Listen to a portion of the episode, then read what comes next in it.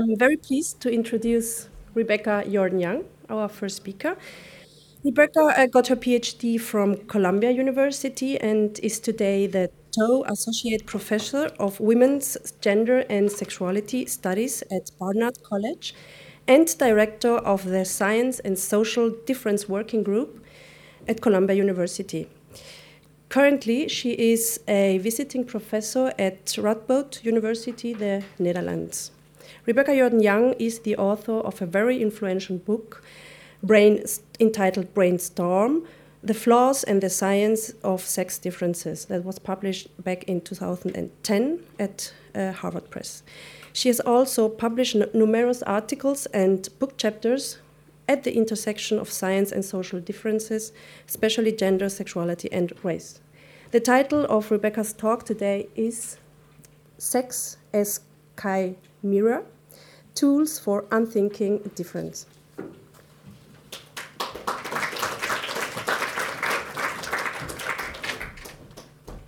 Hello, everyone. Uh, it is a real joy to be here. It feels like um, old home week. I walked in and see so many friends that I only see uh, when this network gets together, but also many other people. It's always exciting to have people come together to think and talk um, about neuroscience uh, from a perspective that really takes uh, critical thinking of gender and sex and sexuality into account. So I'm really thrilled, as I said. I'm also really honored to have the chance to do one of the keynote presentations. And before I, um, uh, there, it's the right one. Before I move forward into my presentation, I also want to thank very much uh, Cynthia and the other organizers, especially um, Christel Gumy, uh, Anelis Kaiser, Isa Dussauge, and the entire Neurogenderings. Um, network and particularly the scientific and program committees, also all the conference organizers. I want to note that what I'm going to describe today, many of the ideas are lifted quite shamelessly from a four way co authored paper uh, with Professor Gina Rippon, uh, Cordelia Fine, and Anelis Kaiser. And also, I want to thank other people whose work has been extremely important and influential in the way that I think about the ideas I'm presenting um, Anne Fausto Sterling, Jeanne Mager Stellman, Kristen Springer, Kili Czeslak Postova, um, Katrina Karkazis, and again, the network here. Um, I will also just briefly say, before jumping into this presentation of Sex as Chimera, um, that I, I, had ambivalence back and forth about whether to present um, one of the much more focused programs that uh, where I've looked at how sex and gender really might matter in the sort of neuroscience that's done. And in particular, I'm thinking uh, I thought about presenting on autism and some ways that uh, my colleague, colleague Kili Czeslak Postova and I have written about autism and how. Um, taking seriously gender as a pervasive developmental environment would cause you to rethink some of the modeling that's done in autism. Um, I decided that instead I would start with some more general framing, uh, in particular relating to this paper that we just did. So, that said, uh, here goes. Why chimera? Why am I suggesting that this is a good place to start? Um, a chimera, I, I, pulled out these definitions from the trusty old Merriam Webster online, and uh, I think I hope that by the time I'm finished talking with you, you will agree that all three of these definitions are appropriate for considering how sex is a chimera when we think about neural phenotypes. So, to begin with, uh, a chimera is uh, a fire breathing she monster in Greek mythology, and with crazy parts that don't really go together the lion's head, goat's body, and serpent's tail. But also an imaginary monster compounded of incongruous parts, just more generally. Second, uh, a chimera is an illusion, a fabrication of the mind, and an, especially an unrealizable dream. And third, this one is interesting, and, and um, I'm not sure how much I'll get to this third definition in, in discussing why I think this is an appropriate concept. But a chimera is also an individual organ or part consisting of tissues of diverse genetic constitution. And I'll maintain that all three of these are, are appropriate. Now, of course, when I'm talking about a chimera uh, and sex, I am not disputing the rea- reality or materiality of biology, specific intra and intercellular properties, potentials, and mechanisms. the capacities and limits of specific tissues, organs, systems, and so on. That's not at stake.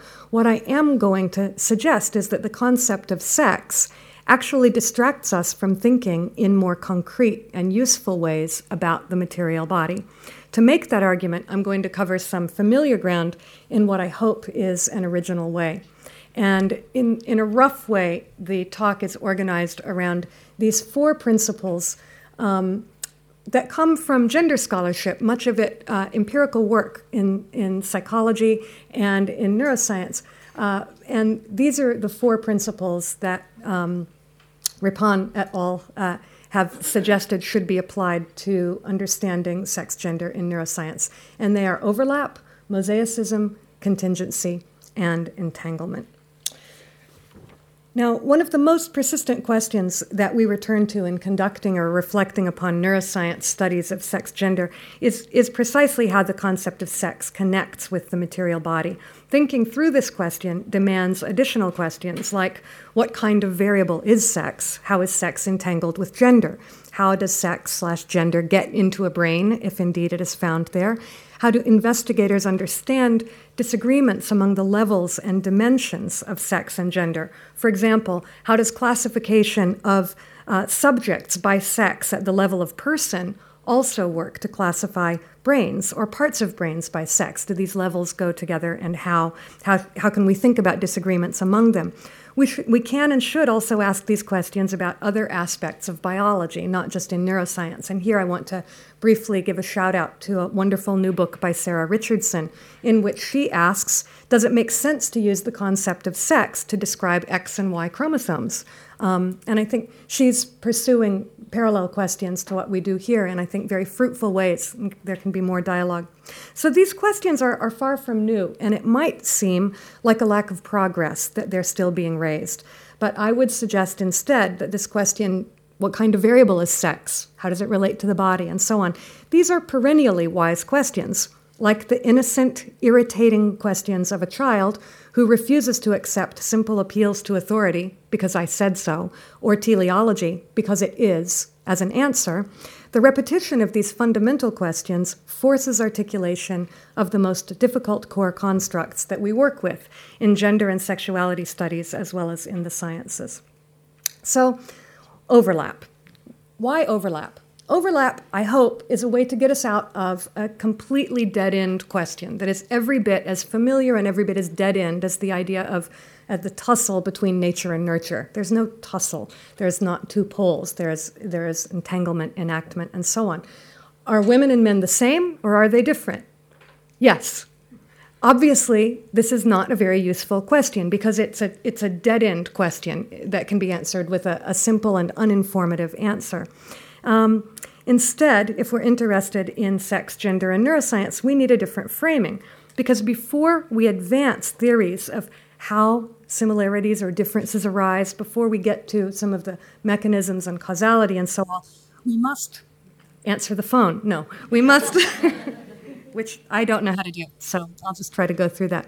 Um, we must instead have a good idea of the phenomenon we're trying to explain. That is, what does sex gender in the brain or in neural phenotypes look like? And it looks like overlap. Um, begin with the observation that the majority of female male differences in social behavior and cognitive skill are less profound than those portrayed by common stereotypes. As Hyde found in her now classic review of 46 meta analytic studies of sex differences, Psychological scores obtained from groups of females and males substantially overlap on the majority of social, cognitive, and personality variables. Um, you'll forgive the fact, I hope, that this. Uh, this slide, I, I, couldn't find the correct overlap slide that I had. So this this is from uh, uh, um, a uh, sex specific medicine talk that I was doing where I was looking at heart disease and the QT interval. So that it this doesn't reflect a particular um, cognitive difference. I just wanted a, a, slide to remind us of the heuristic of, of overlap and what we're looking at. What this basically is indicating is what, what do we see when this may be you know, a statistically significant group, uh, group difference, males to females, with a very small effect size and large overlap. That's the point of this particular slide. So there's um, uh, as I noted, that the um, of those 124 variables reviewed by Hyde in, in her meta analysis, roughly one third had effect sizes between 0 and 0.1. Um, and that is, these variables showed no substantial difference. They're really quite small. Roughly half of the variables showed small differences, with effect sizes ranging between 0.11 and 0.35. Those include some things that are moderately gendered that have been um, shown in a variety of studies, things like facial expression processing, justice versus care orientation um, in moral reasoning, arousal to sexual stimuli, spatial visualization, democratic versus autocratic leadership styles. Um, so the, but all of those only got to the point of a fairly modest effect size of 0.35. It's a little bit bigger than what you see here, but not a whole lot bigger. Um, then, in fact, this left roughly 20% of the variables that showed either moderate or large differences. There's non trivial overlap even on quintessentially fem- feminine and masculine characteristics, such as physical aggression, where the D ranges from 0.33 all the way up to 0.84 tender mindedness and mental rotation, mental rotation being one of the most classic and best replicated. Um, and more recent reviews have confirmed the extent of this overlap. But of course, depending on your orientation toward the data, particularly when you move away from, from this level of, of overlap to, say, this one, your orientation towards the data, it's possible to view these patterns and see either difference or similarity. But perhaps we could get greater agreement, I think, with the statement that the distributions overlap on all of the variables examined, even where there are substantial differences at the group level. So even here, where this really is a, a actually a pretty substantial difference, there is also uh, quite a lot of overlap. And likewise, uh, the shading doesn't come out so great here, but the point here is to just show us that that it's really interpretation, it's your orientation toward the data that lead you to look at one part versus another part of this diagram and emphasize it. So the point in moving from similarity or difference to overlap is that when we think about overlap and when we think about variables that have particular kinds of distributions, this actually has methodological implications. Whereas if you're thinking about similarity versus difference, um, it constantly pushes you into um, into group comparisons and into uh, analyses of variance in particular. If you're thinking about overlap, you might uh, immediately start thinking about other kinds of research methods. And I think that what we want to do at this point, in order to uh, start moving away from the rhetorical dead ends and some of the tussles around interpretation, would be to think about how can we frame the variables in ways that have clear methodological interpretations. And, and I think this principle of overlap is one of them. The next place where there are clear methodological implications is thinking about mosaicism. So, as we heard in our last uh, neurogenderings meeting, Daphna Joel has introduced the term 3G sex as a way to explain that the familiar model of binary sex is not a good model for understanding brain variations. As Daphne wrote uh, in her 2012 paper, Combined genetic gonadal genital sex, here referred to as 3G sex, is internally consistent in roughly 99% of humans. In other words, one has either the female form at all levels or the male form at all levels. Um, and she acknowledges that none of these levels is perfectly dichotomous, also. So, recognizing that the dichotomy is a rough one and the congruence is a rough one, nonetheless, um, it, it comes quite close to dimorphism. About 1% of the human population is identified as intersex because of either having an intermediate form at one or more levels or for having a male form at some levels and the female form at other levels. These two types of intersex reflect the facts, respectively, that the different levels of 3G sex are not completely dimorphic nor completely consistent. Using 3G sex as a model to understand sex differences in other domains, e.g., brain and behavior, leads to the erroneous assumption that sex differences in these other domains are also highly dimorphic and highly consistent. That whole thing was a long quote from Daphna. So, in addition to the fact that neither brain structures nor any behaviors or functional features are as dimorphic as any of the, of the 3G, Um, there's dramatic independence, both among the constituent elements of brain morphology and among aspects of cognition and other functions that are understood as female, feminine, or male, masculine. Now, this way of thinking differs from some more familiar models for looking at sex. One of the things that I found really interesting is there's a lot of convergence in the way that different people were imagining how we might come back to model brain and behavior. Um, these slides, uh, if I'm remembering correctly, I think Daphna presented some really similar slides to what you're going to be seeing in the next few models, and they were uh, things that I was uh, that I had created initially in talking about uh, so-called sex-specific medicine. That this bipolar model implies the most important thing to notice here is that it implies a trade-off.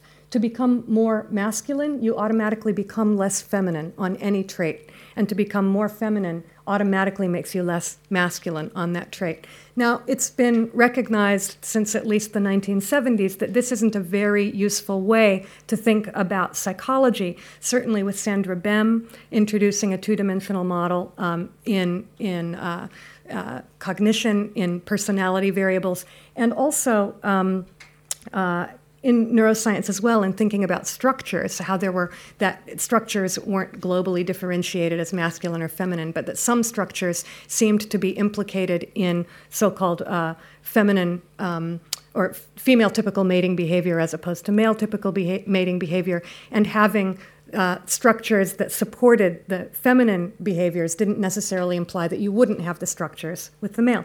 So that led to this model, which was the orthogonal model. One of the interesting things, well, first of all, this model shows that there are two different dimensions there's a masculine dimension and a feminine dimension. And it's quite possible to be, um, to be masculine but not feminine, or feminine but not masculine. In a way, you could think about that bipolar model as invisibly cross cutting right through here. This is where the old bipolar model was, right? But the recognition was that it's also possible to be feminine and masculine, or neither feminine nor masculine. So this added um, sort of an androgyny, asexual uh, dimension behind. I think it's useful to see the invisible negatives of this, of this two dimensional masculine feminine. Um, and this model is still one that is widely held. But I think that recent work on the structure of gender and recent work on the structure of the brain suggests that this model also doesn't really capture it. And instead, what we have is a mosaic model.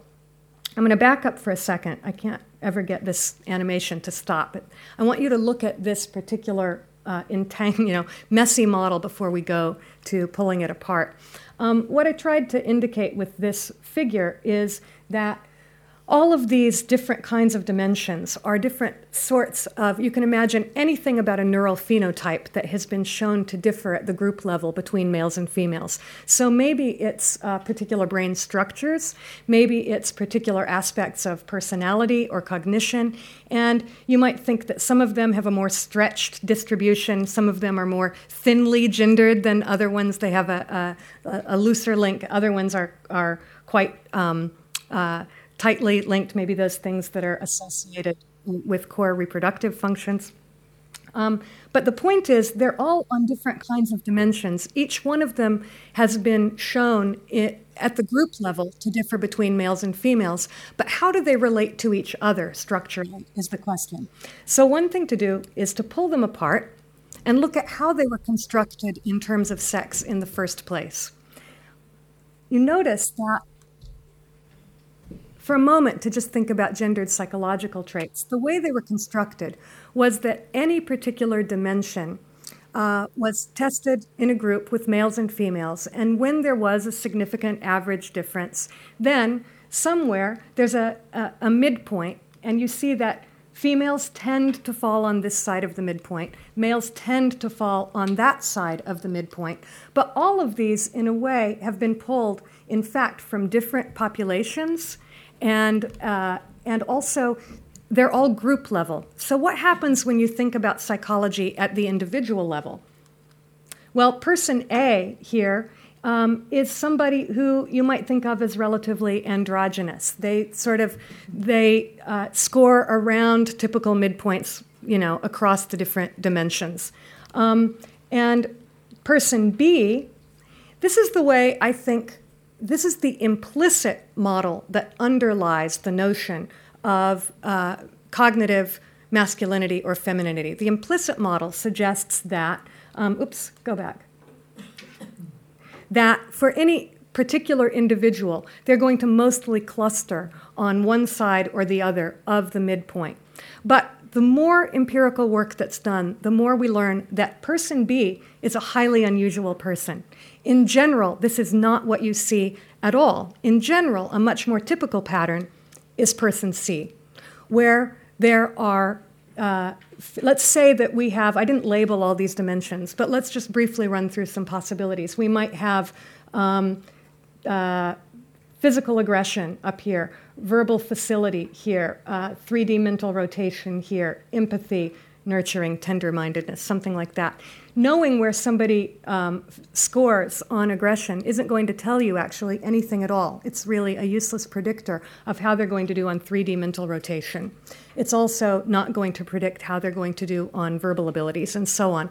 Even things that seem like they ought to cluster somewhat together, things that we have the habit of thinking of as complementarities uh, don't, in fact, function as complementarities when you do testing. For example, the way rhetorically spatial relations and verbal abilities are, are presented very often suggests that there is a sort of complementarity that mirrors this cultural idea of male female complementarity. But when you look at who scores uh, how on, on uh, spatial skills and verbal skills, you see that the, the shape of that variable is not complementary in the way that this imaginary structure would suggest.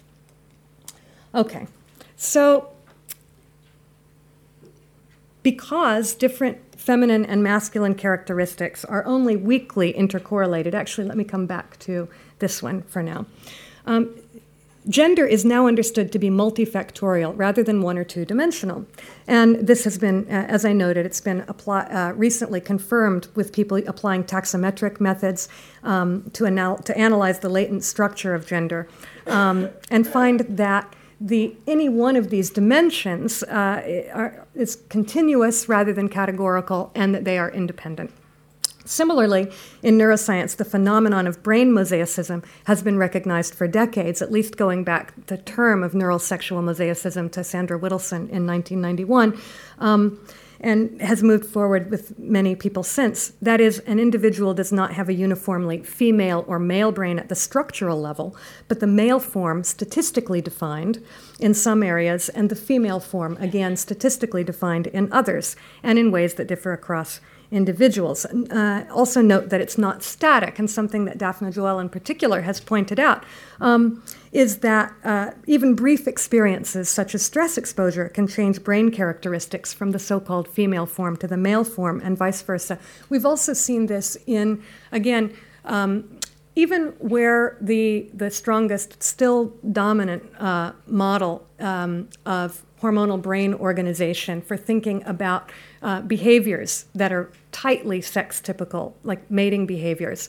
We see there that brief experiences can also shift the um, tendency of an animal from uh, displaying the typically male to the typically female behavior. So, all of these positions on these characteristics and dimensions, whether we're talking about structures or behaviors, they're plastic, they're experience dependent, and they're demonstrably changeable. Um, so, uh, without, I don't need to go into all the details for that.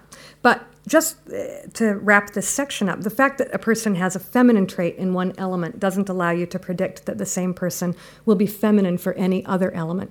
Instead, individual people show a great deal of individual variety. So, what's the best way to describe this state of affairs? I had called this mosaicism when I first created these slides, following this fairly long history already. Daphna Joel's idea is to suggest that humans are typically neither female nor male in the brain, but intersex in terms of both brain and psychological gender. This is a place where I disagree with Daphna, and I think it's important to explain why. In a moment, I'll explain why I'm now also ambivalent about the term mosaicism for describing this. Um, but let's begin with intersex. The notion that intersex is the typical state of affairs in the brain and behavior is appealing insofar as it challenges the pervasive pathologization of people with intersex traits. Um, and I think that's, for me, the main appeal of it. But the term intersex suggests that any brain structure or psychological function that differs between males and females at the group level is a proper element of some phenomenon called sex.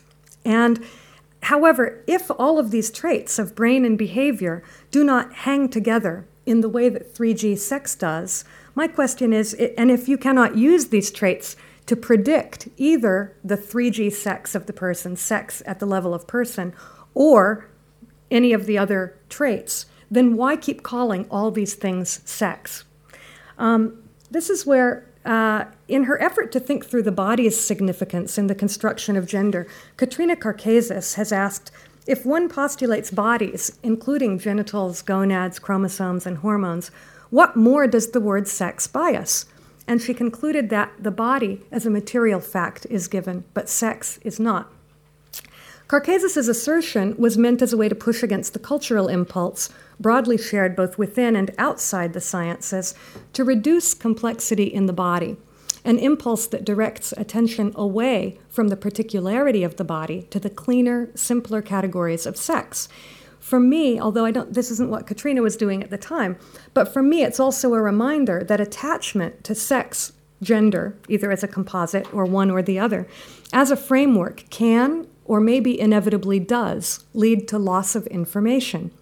This is clear in so called sex specific medicine, where average differences in risk factors between males and females are used as justification for sex specific treatments. I'm going to hop back for a second to this slide, which I said was inappropriate because it came from the wrong kind of talk. But this QT interval, um, this is one of the factors that has been pointed to as an underlying factor that explains some male female um, cardiovascular differences. But what's so fascinating is while you see an important and highly significant group difference here, look at the overlap. And if you come up with specific treatments that are based on some kind of difference at the group level, you are inevitably going to be misclassifying very large minorities of both males and females to the extent that um, it's not at all clear that there would be any progress whatsoever in moving towards a sex based system rather than going directly to the variable that you already know is an important difference. Okay, and I'll, I'll talk about that more in a moment. Let me catch up to myself. Okay, so I want to uh, return to this mosaicism model for a moment.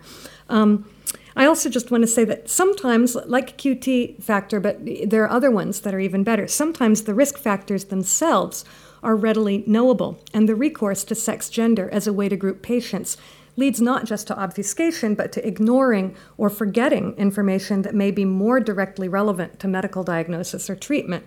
For example, in, one, uh, in addition to the QT interval, in a large multi ethnic study of atherosclerosis, there were significant male female differences in arterial elasticity, which was an indicator of progression to cardiovascular disease and death.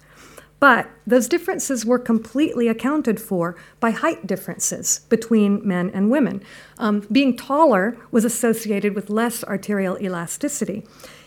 Tallness is an extremely easy thing to measure. It's an available variable virtually every time someone is getting medical treatment.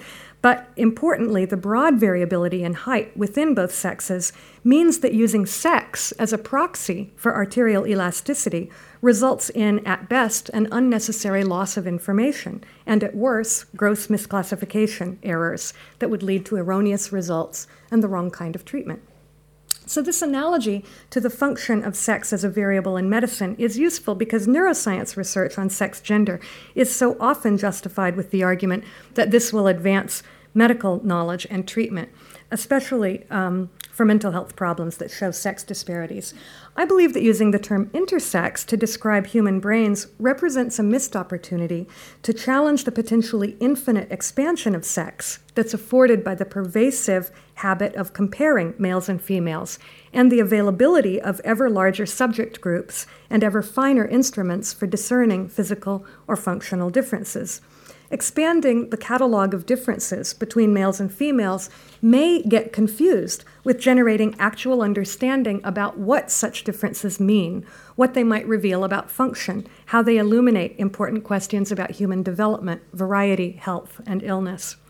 As many people, uh, including some of the people in this room and beyond, have demonstrated through close analysis of scientific practices and interpretations, scientists and other people routinely and inappropriately treat phenomena as dimorphic as soon as they are labeled sex or gender.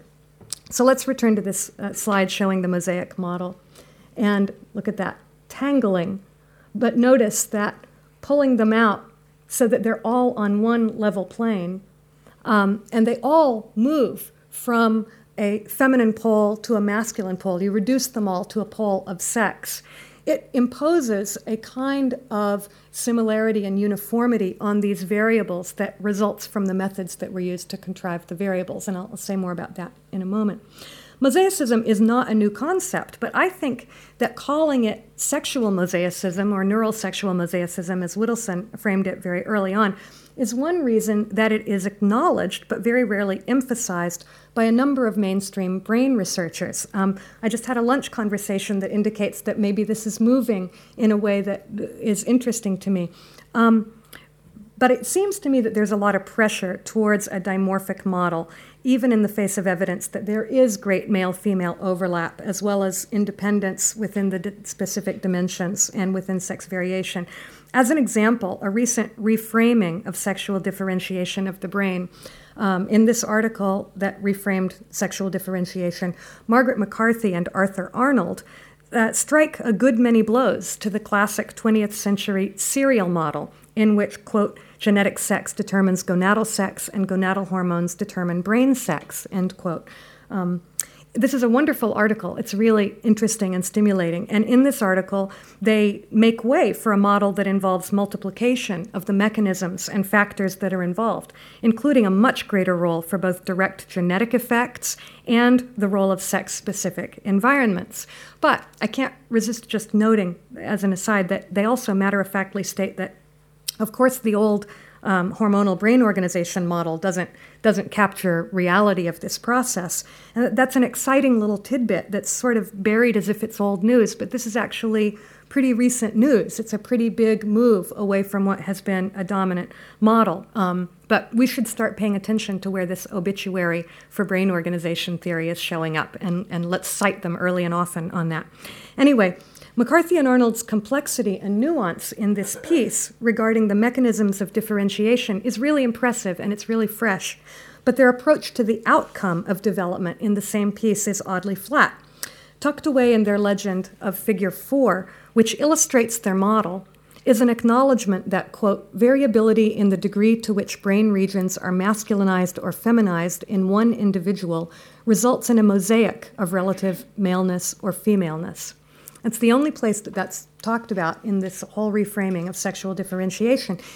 So, in the legend of the figure, it's identified as an important aspect of the redefined model, but it's absent from the rest of the discussion. It's absent from their heuristic illustration. And, and indeed, in the text, it's sprinkled with misleading terms such as the female and male brain, the female and male phenotype, feminine adult, or masculine adult all of those terms suggest a unity and a coherence at the level of individual and at the level of phenotype that isn't actually reflected in the variables. So here's the heart of the problem, which, when I suggested we put this in our article, um, Cordelia Fine thought that it would cause the brains of many neuroscientists to explode. And so, as a, as a health intervention, we didn't put this in the article. But uh, the, the suggestion is when it comes to brains and behavior, female feminine and male masculine phenotypes do not exist except as hypothetical composites. Unlike female or male genitals, which roughly describe types that can be observed or used to categorize individuals, albeit imperfectly, brain or behavioral phenotypes are not individual level phenomena. Because of the high degree of overlap between sexes and within sex variability, specific brain areas or aspects of psychology that are labeled as a male or female phenotype can be known as such only at the group level. And because of the independence of these elements, mosaicism within individuals, they do not cohere into actual composites, even at the group level. So, sex then is a non empirical phenomenon when it comes to brain and behavior. What appears to be sex is the pure effect of research methods. In other words, habitual comparisons of males and females in ever larger groups with ever finer distinctions, and of a commitment to abstract composites or ideal types that are frankly counterfactual. So, that's my contention. so, the third piece, the third principle, was contingency. Sorry, no nice pictures on my contingency section, and I'm going to have to, I think, rush a bit anyway. How am I? The time is not actually moving on this for me, so I'm having to guess where I am. It, I hoped it would move, and it didn't. I have 10 more? Oh, fantastic. Good. Um, so, gendered behavior arises out of a dauntingly complex reciprocally influencing interaction of multi level factors. These go from structural level factors like prevailing gender norms, um, actual policies, inequalities, social level, level factors, including modes of interaction, relative social status, social context, interpersonal dynamics, and individual level factors such as biological characteristics, gendered traits, gender identity, attitudes, self concepts, experiences, skills, and we could go on a few illustrative examples that depart from the more intuitive conception of sex gender differences as emerging from a simple causal pathway that runs from genes to hormone to brain to behavior to social structure. So that's the common uh, linear pathway. So a few examples might be might be useful here. At the group level, again, these, these examples are drawn from the paper that we just did. Women's expression of, of, quote, masculine personality traits, such as assertiveness, appears to be responsive to cultural shifts in social status and role, while in the shorter term, gendered behavior is flexibly responsive to social context and experience. For example, a meta analysis uh, conducted by Ickes et al. found that a moderate female advantage in empathic accuracy was only observed if participants were also asked to make self ratings of their accuracy. And their hypothesis there was that the self rating enhanced their motivation to perform well on something that was a gendered trait as, as female.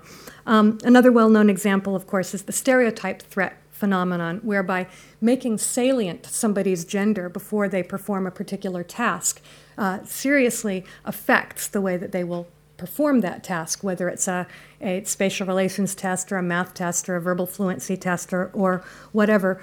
Um, uh, mathematical performance has, has been studied rather a lot, and that test that performance is diminished when tests are presented in a way that makes salient the stereotype that females are poor at mathematics. That can be as simple as having um, girls or women check off their sex before doing the test itself. It can also be reversed by giving sometimes false information, saying, um, there's actually no sex difference on the particular test that you're going to take. Um, even if that is not true, if that instruction is given ahead of time, the sex difference can be attenuated or, or eliminated. So there, in other words, these are good examples of how what we observe, even as reliable sex differences, are very context sensitive. So, female male differences in behavior are also um, variable across time, place, social or ethnic group, and social situation.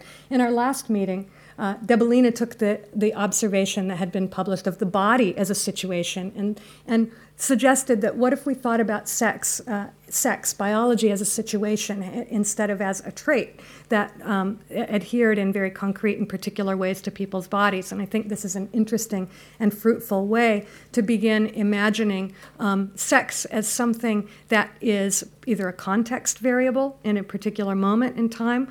Um, as situation that people are in. It's easy to see this with uh, cognitive phenomena, but I think that it might be fruitful to even think of this biologically. And here's how. Um, we don't have specific bits of the body that are assigned only to do things related to sex and not to do things that aren't about sex. As it turns out, we have very interesting multifunctional bits and pieces and parts and chemicals. The steroids in our body are not actually sex steroids that are assigned to do functions that relate to sex and only sex or that do things only in male bodies or only female bodies. I think that one of the most interesting um, puzzles that our bodies that have had to be solved over the course of evolution is how to take a limited number of substances and come up with flexible ways to engage functions, some of which are shared across the whole species, and some of which are specific and have to do with tasks that are differentiated in the species, in particular with reproduction. In this way, if we think about sex not as reflecting particular bits of the body, but as some of the functions that bodies sometimes have to fulfill that might direct us to thinking about, about um, more concrete um, research questions in relation to understanding the physicality of sex. So, I am going to, oh, oh, I want to mention one more thing about contingency, and that is this cross cutting. You could think of this as intersectionality or co production. Gender research from other disciplines, uh, from many disciplines, has demonstrated that gender is not an independent domain, but is cross cut by other important social domains, such as social class, nation, ethnicity, and sexuality. So both gendered norms and experiences are specific to particular subgroups. These cross cutting factors can have greater potency than gender, even for processes that are typically understood as related to sex and gender. For example, again, mathematics scores have historically and sometimes still are presented as a domain where sex and gender differences are important, but both age and social class, and, and additionally ethnicity, are important variables that modulate and sometimes eliminate the sex differences that are observed. Um, I won't give into the examples. Give the examples. So those abstract composites that I that I mentioned are not only counterfactual in terms of trying to take what are um, uh, constructed group level phenomena, group level phenomena that get constructed into a singular composite, but they're also ideological in the sense that they function as aspirational archetypes for the dominant culture. Here it's especially worth heeding the advice of our colleague, Emily Ngubia Kuria, who isn't here for this meeting, but who uh, advises us to recall what black feminists and other intersectionality theorists have established, namely that gender and race are inseparable, interdependent categories. It follows that the aspirational archetypes of feminine and masculine psychology are always implicitly raced, as well as, I would add, classed and fundamentally co formed by other categories. Um, so we're now in an exciting era where feminist um, insights are being tested, revised, and expanded by careful and specific empirical research exploring the relations of particular developmental conditions and mechanisms to particular forms of brain structures, physiological functions, or behaviors. So, this brings us to the principle of entanglement. And entanglement eh, is important to recognize at two levels entanglement both at the level of sex and gender, meaning that we have um, it's possible conceptually to think about bodies and to think about social structures at multiple levels as they relate to sex or gender. But in practice, there is an irreducible entanglement of those phenomena in most situations.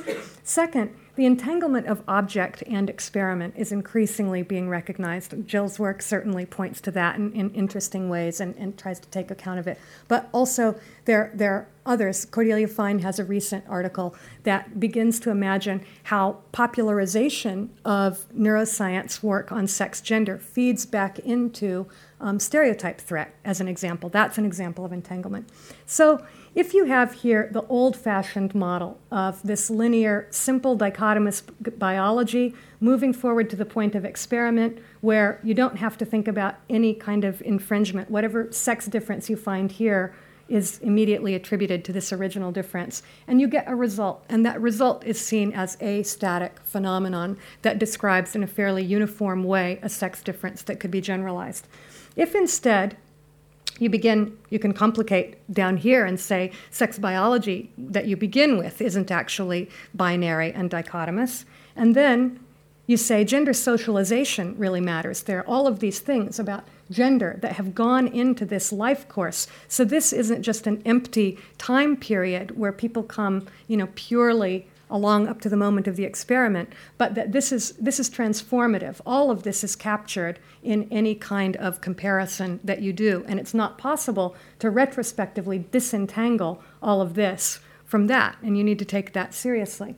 The next step is recognizing that all of these technical aspects of the um, experiment that you do very often also include they include decisions that have within them ideas about what the shape of the phenomenon is in the first place, ideas about um, how you best should capture that, what kinds of hypotheses are using. Gender is is entering in here, not only gender, but quite a lot of um, elements of judgment and interpretation. I, I want to say this slide that I'm pulling out is a slide that we worked on together uh, for this paper also. Um, next, I would add, and I didn't, I couldn't get it to add today for here, but I would like to add to this part that co-production and entanglement, the cross-cutting that I talked about, so that we recognize that gender isn't isn't uniformly realized in everybody's lives, but that there are specific ways of being gendered that are very class-specific, nation-specific, historically specific, and so on. Uh, an ideal model would include something about the cross-cut. Finally, if we notice this issue of gender stereotype threat, you can create this whole feedback loop where you have this uh-huh. Isn't that fun? That um, here you notice that the experiment itself, through the results, becomes it feeds back into the culture through popularization. It feeds into the in the model of gendering in the f- first place, through socialization. And there you have an experiment that's entangled with the phenomenon that you're studying.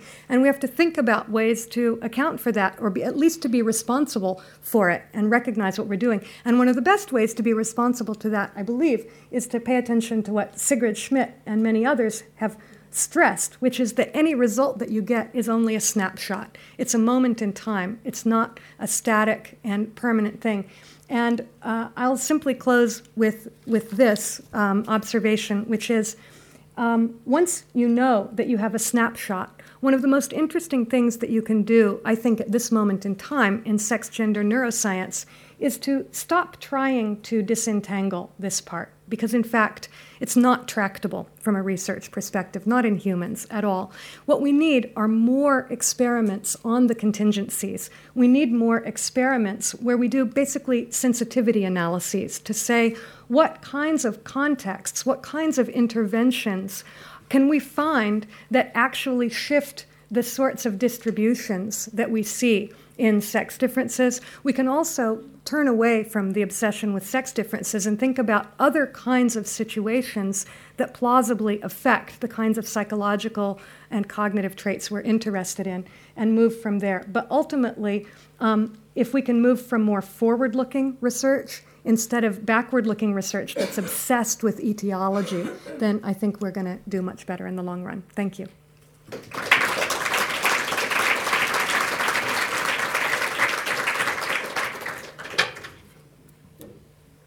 We're going to wait for questions, right? Or are we going to do it now?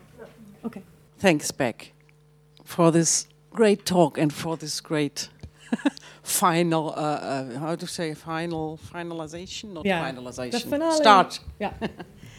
uh, to that, only one hint what came in the end when this last uh, animation appeared in times of um, a break up or an opening of especially also neuroscientific or life science or biomedical discourse in terms of plasticity and epigenetics. Mm. Perhaps it would be worth to draw an arrow also on the XY yeah, axis. Exactly, it would be. Maybe That's a good point.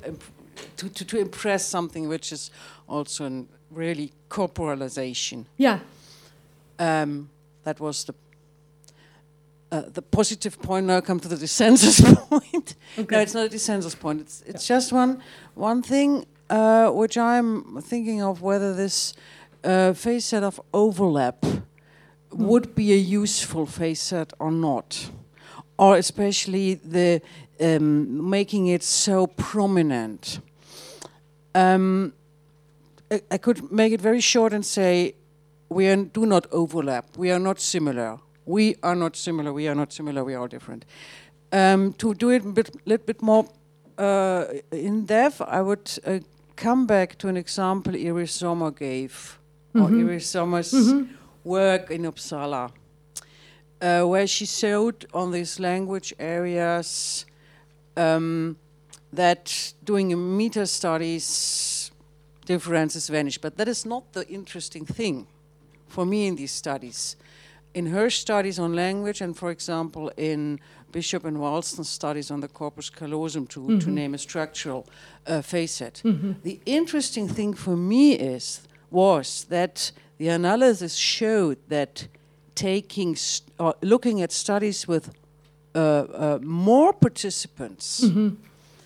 They were less so to show a significant significant difference. It mm-hmm. were, had been those studies with minor numbers of participants. And that is contradictory to a statistical view mm-hmm. that, in case of some minor differences, not also speaking about Cohen's D and what you said, what's totally correct, it should should have been the bigger samples if mm-hmm. there is any as minor right. or ever different that would should show the differences right. but it were the small studies right. and they had similar interpretations and one was and i think that is uh, or it impressed I, I, I thought it was not so good formulated but it impressed that it's a part of this procedure mm-hmm. of the experimental procedure yeah you make a lot of small studies, and in statistics, if you do a lot, a lot, a lot, lot of small studies, there are some uh, things come out that were their interpretation.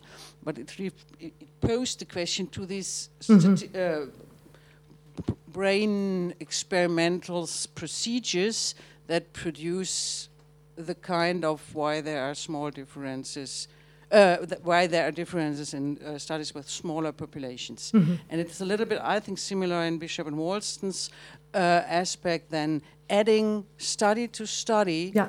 in their meta analysis diminishes the difference. And that right. this is contradictory to a, such a population view. And this is the point why I'm not so convinced, to say right. it in this form, uh, to use overlap models or okay. to, to point to overlap models. So I think that that's an excellent point, and I think it is probably a point of dissensus with us. But I'm, but it'll be an interesting dissent. Um, actually, I first want to say a word about the first point that you made about epigenetics and adding other pieces. And in fact, I would move it beyond epigenetics, and I would talk about how what happens when the focus is on sex as, as an isolated variable that you understand as some kind of fundamental basis from which other things with which other things might interact, but uh, uh, that sex itself is a stable thing that you don't see as reactive to other variables. I was mentioning um, in conversation with Daphna at lunch an example. Jeff Mogil at McGill does um, research on pain and sex differences in pain. And he did a very interesting presentation where he talked about research in mice where um, uh, there was an interaction between the sex of the mouse and the coat color, so that redheads uh, had a particular kind of uh, and, and if I'm remembering, it was redheaded females that had a specific sensitivity. You don't remember? It's you. redheaded females. No, redheaded females had a specific sensitivity to uh, a particular drug. Jeff then um, presented that as a sex dimorphism, and I said, "Wait, stop! You, you have a matrix there. That's not a dimorphism. You have an interaction. And that might be a way to notice that when we're thinking about sex, there's a there's a, uh, an underlying structure of thought that assumes, as I said, that sex is this stable, base, static variable. If there's some kind of interaction, right, then sex modifies that other thing, but not that other aspects of the genome, for example, the things, the genes that are also controlling coat color are also interacting with something about the way sex is affecting nociception. If we then, and I think that part of the problem here is that sex in this model is treated as if it's a mechanism. Sex is not a mechanism.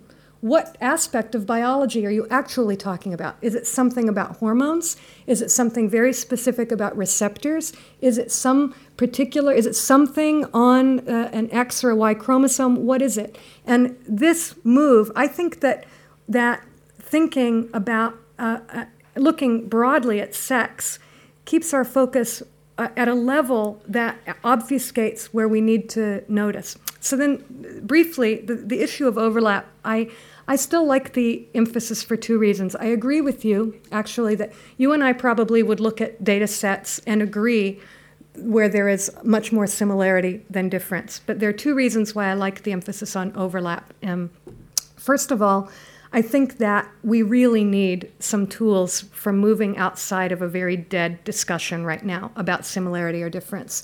Second, I think it's quite important that we don't lock ourselves into, as people doing critical gender work around neuroscience, I think we have to be quite careful that we don't lock ourselves into a dedication against difference because I think that there's nothing problematic per se with finding differences and that what it's actually quite interesting how they function, where they function, understanding them. So difference is not the problem here and similarity is not the hero here. And that's one real reason that I think overlap um, will move us. Second, I actually think that um, it does suggest different kinds of, of methods for thinking about variation, variability, and how I think that it directs us methodologically in a way that just saying, no, we have to emphasize that there's more similarity here than difference doesn't allow. I think Daphna was.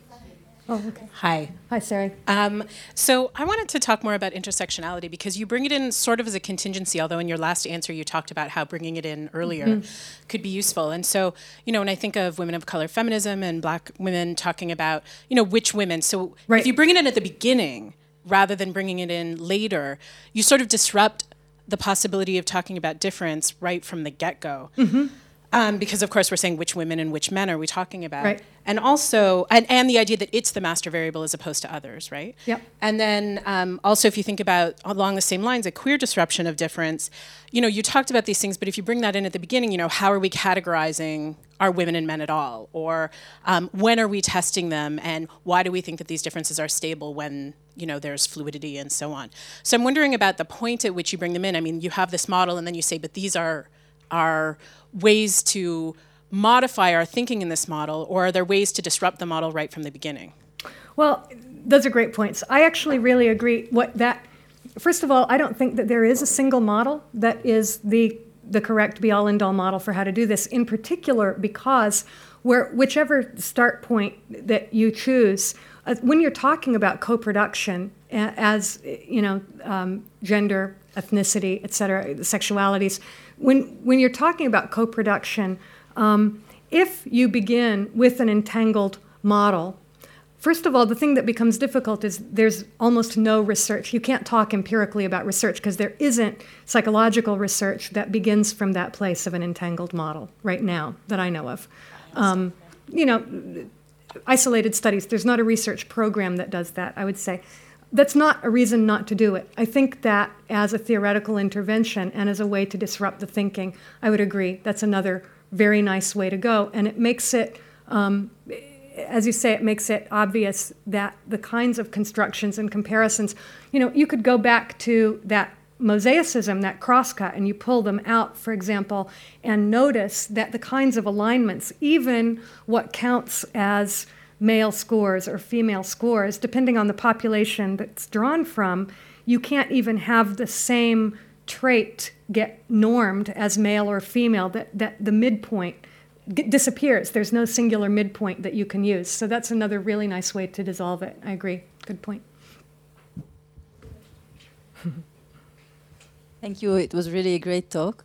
Uh, and many thoughts. And I completely agree about the intersex. Uh, and brains don't have sex, and just but if someone really insists, then they have to call them intersex, which is politically right. also good. Yeah. Um, but I want to talk about uh, what we do with sex because I, I, think that we have to find, and I hope during this uh, conference we can come up with some kind of new language or new conceptualization that will allow us to study sex, mm. also in animals, for example, when less gender exists. Okay, there are some other stuff. Because uh, out there, many people study only males. So it is our, uh, you know, it's on our behalf that we also study females. So we, we have to make them study sex, but then we don't want them to study sex with all these mm -hmm. pre-assumptions, etc. So we have to find a way to to allow people to study sex, but do it in the correct way. So if we say there is no sex, then they will start again go to study only males, and we don't want that. So we need to find a way how to do it. And I agree that we need, we need to study interactions because sex is always interacting with other uh, processes, social status, uh, environment, etc.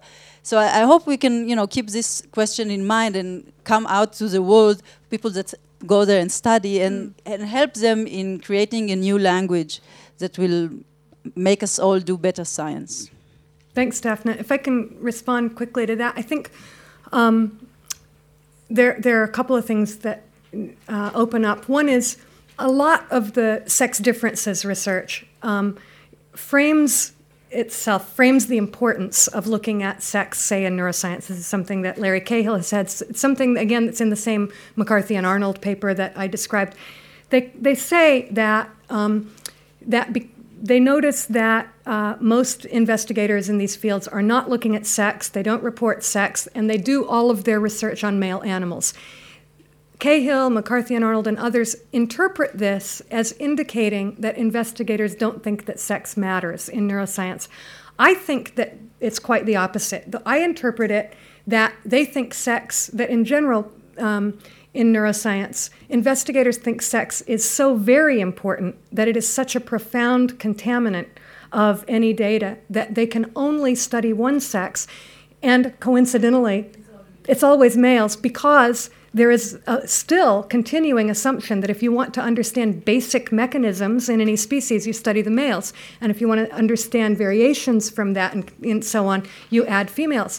Um, given the way sex is naturalized as such a profound, fundamental difference in organisms of all species, not to mention humans, I think it's really not plausible that, that neuroscientists, apart from everybody else, wouldn't think that sex matters. Um, so I think that you're right that, that, that there is this other tendency.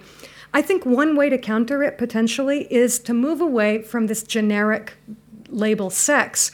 And if we're talking talk about sex-linked biology, for example, talk about the specific aspect of biology that you really want to study. And that, I think, again, will push us towards mechanisms. If we could popularize one term, sex is not a mechanism. It doesn't actually direct you to the mechanism that you want to understand. It can obscure your attention to that. So, you know, maybe we can keep, I think, to actually do what you're suggesting, and let's work on how do we frame this in a way that correctly facilitates attention where we need it to be to do good science. That's great.